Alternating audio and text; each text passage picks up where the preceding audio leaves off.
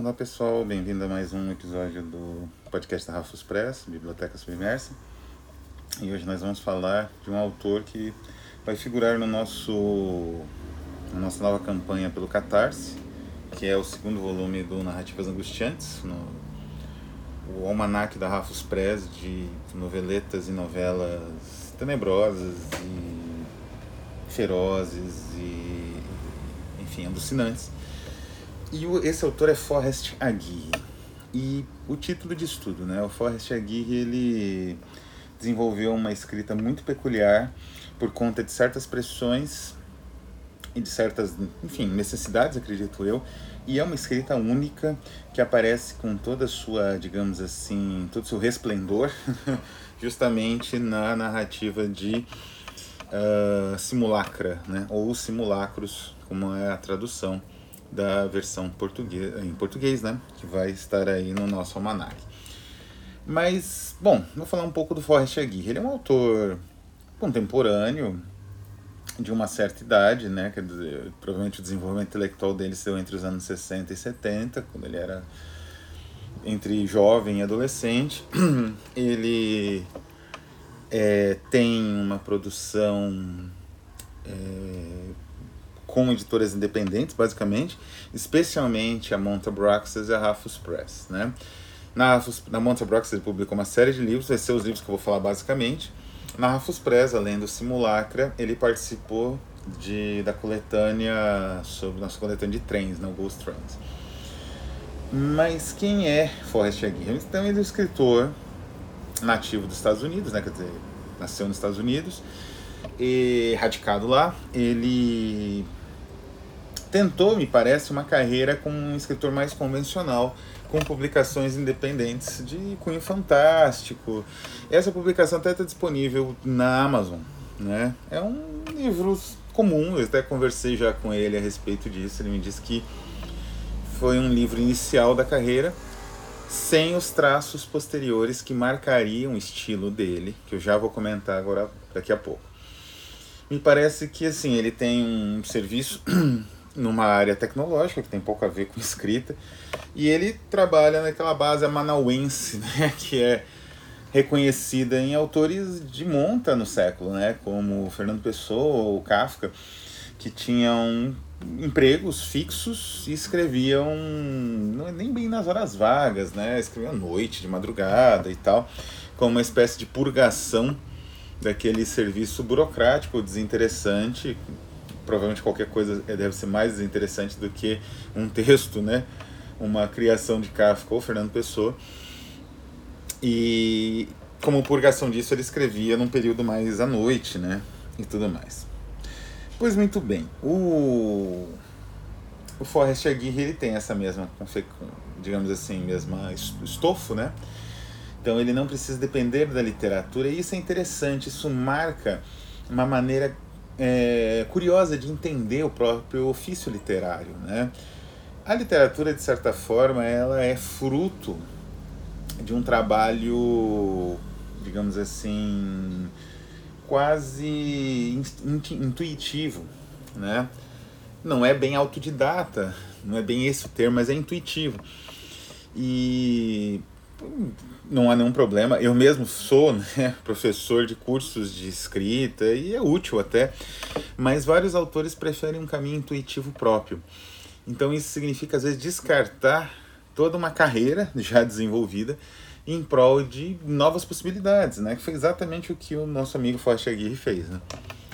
E essas possibilidades surgiram em editoras menores, com um perfil independente, com um perfil mais que independente, um perfil herético, de publicações de pequenas, de publicações que não têm, né, é, digamos assim, distribuição na Amazon, pelo menos uma distribuição é, convencional, com promoções e tal.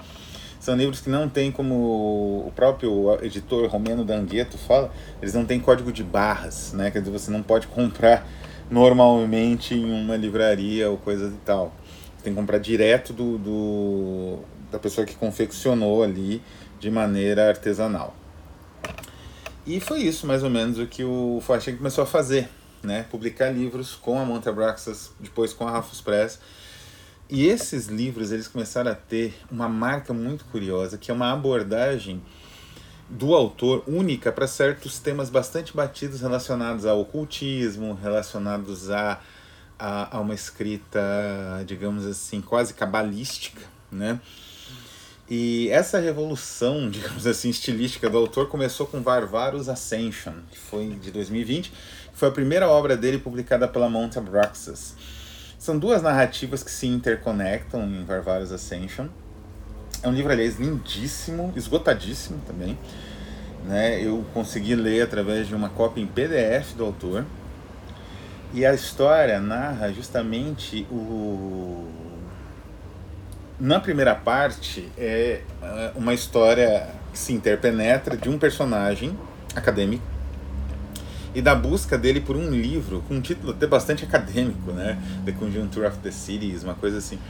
Quer dizer, essa busca vai levar ele para locais, digamos assim, bastante obscuros. E a segunda parte é uma teoria da conspiração, do, é uma, é uma espécie de leitura do Apocalipse, enquanto teoria da conspiração, enquanto possibilidade também dentro de um circuito acadêmico brilhante, uma das grandes leituras do Apocalipse do século XXI aparece aí na segunda parte, no segundo conto do Varvaros Ascension, que se articula um pouco com o primeiro, né? Então, a partir dessa mudança estilística, né, dessa busca de uma literatura ocultista com traços muito especiais, muito peculiares, o Forrest Aguirre ele não parou mais. Né?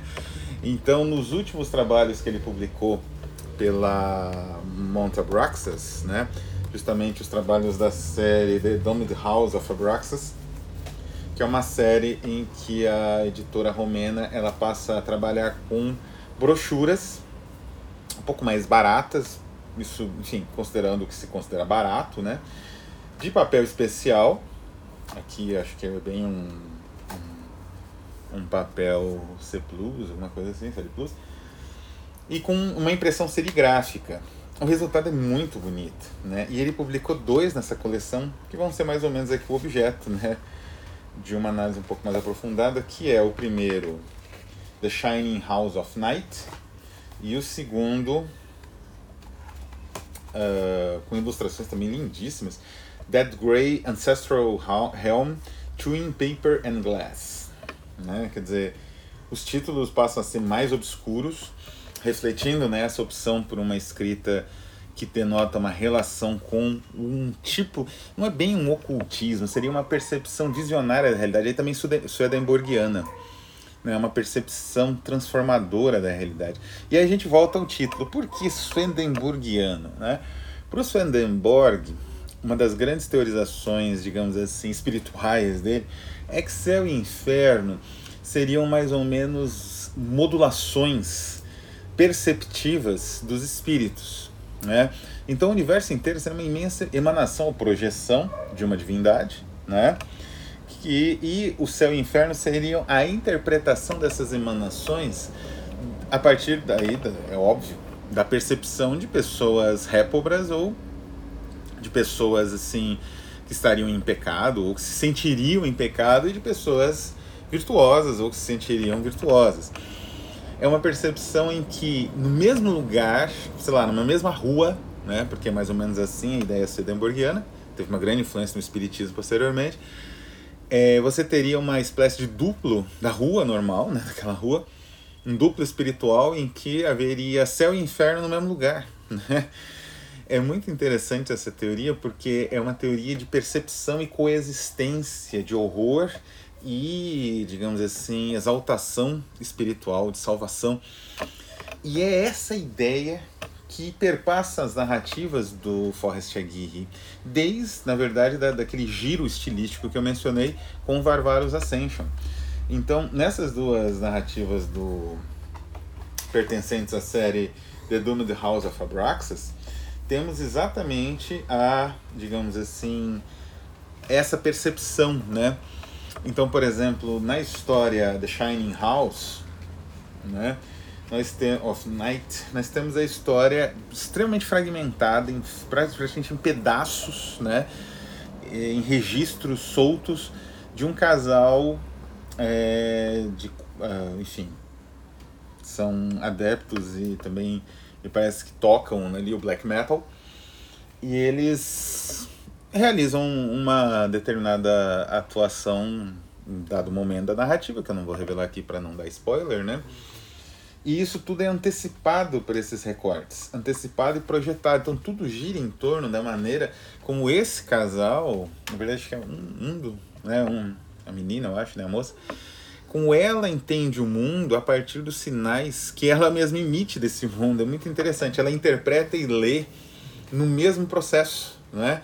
É mais ou menos como o próprio inferno realmente swedenborgiano, né? Uh, ao mesmo tempo que ela está lendo o universo e ali o registro, ela está interpretando esse universo a partir de uma determinada luz, por assim dizer, e isso vai levar ela a consequências e ações extremas, não é? No no That Grey Ancestral Ancestral Realm são dois contos, The Grey, That Grey Ancestral Haunting, Paper and Glass e Under the Furrowed Brow of Down, temos a mesma perspectiva, não é? Quer dizer, no primeiro existe uma interação com um ser sobrenatural, não é? E, e essa interação o personagem aos poucos ela vai maturando essa interação. É muito interessante. Quando você chega ao final, essa interação com o ser sobrenatural ela tem um, uma dimensão, um peso, uma possibilidade, porque o personagem ainda foi interpretando aquilo que aconteceu com ele. Né? Ah, um, um, ponto de vista muito interessante no Forrest Aguirre é a quebra de uma certa passividade dos personagens vinculados a narrativas fantásticas ou de terror. Então, Uh, voltando, né? O que, que o Forrest Aguirre, na verdade, ele está fazendo? Ele, nessas narrativas, ele, ele está quebrando um, um processo de passividade que torna os personagens do terror e do fantástico às vezes pouco críveis, né? É interessante esse ponto de vista porque ele se reflete muito em filmes, né? Mesmo em filmes atuais no qual os personagens, né, existe uma certa cota de personagens, dependendo do, do estilo de filme de terror, evidentemente. Mas existe em, em, alguns tipos, como slasher e outros, existe uma cota de personagens descartáveis. E esses personagens, eles são cifras, né? Eles são descartáveis, eles estão ali para morrer. E por serem cifras, eles são passivos, eles não têm qualquer tipo de interação complexa com a, digamos assim, a causa da, da própria destruição deles, né? E, e, isso faz com que a morte deles, desse tipo de personagem, seja até certa forma gratificante, mas ao mesmo tempo decepcionante, porque eles são cifras, né? eles são como personagens de um videogame, como NPCs de um videogame. Então, quando num videogame né, tem aquelas cutscenes, ou mesmo dentro da própria narrativa do videogame, alguma coisa explode, tem personagens ali com voar, né, com explosão mas eles não são personagens, eles são construtos de 010101 feitos exatamente para isso. Não é? Eles não têm uma, nunca vão ter uma interação com o personagem, com o protagonista ali que está fazendo, a, digamos assim, jogando mais diretamente, que vai ter outros personagens que vão ter esse papel. Então, o que, que o Forrest Aguirre faz é quebrar isso. Então, o personagem ele não é nem pass ele não é passivo, ele vai ativamente, né? Claro, isso em geral o protagonista, mas os outros personagens também. Eles vão ativamente interpretando, né? Porque no caso desse primeiro conto, do Twin Paper, né? Como é o nome?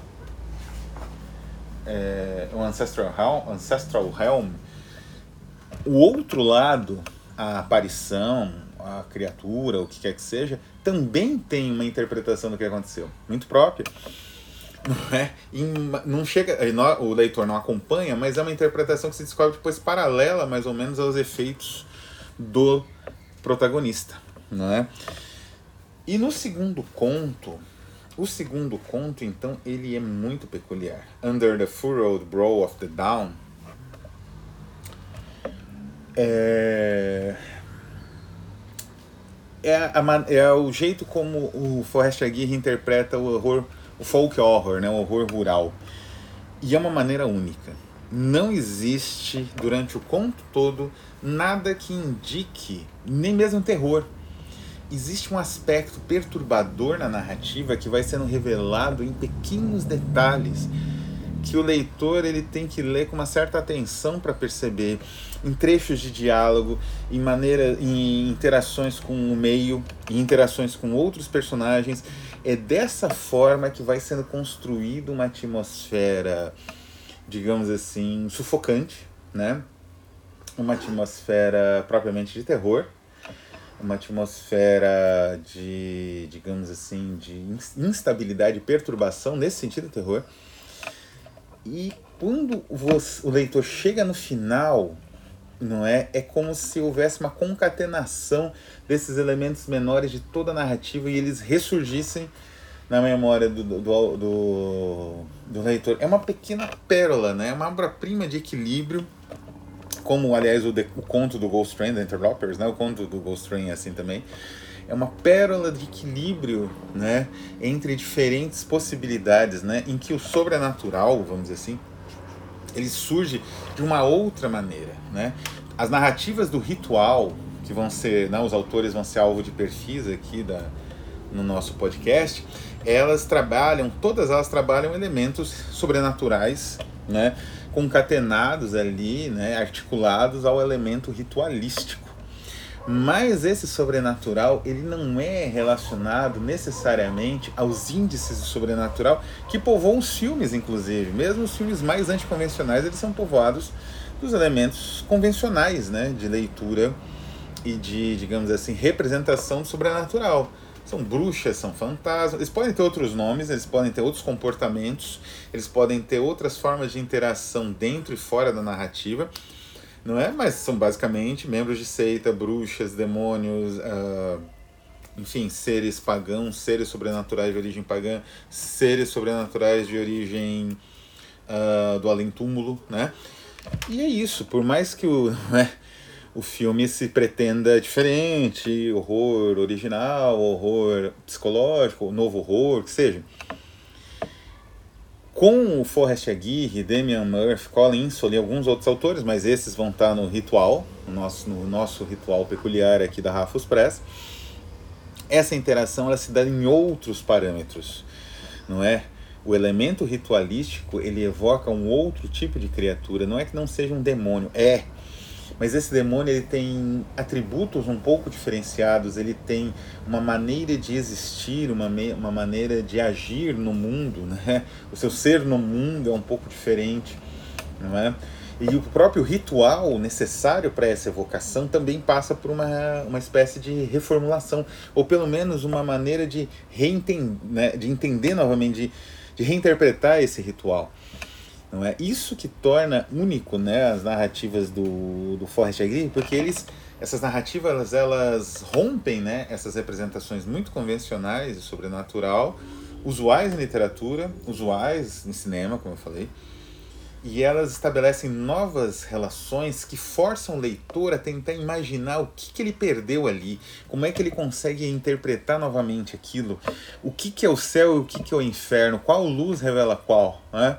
Como um demiurgo swedenborgiano, que é esse autor único e que, enfim, deve aparecer várias vezes na Rafus Press né, no futuro, que é Forrest Aguirre.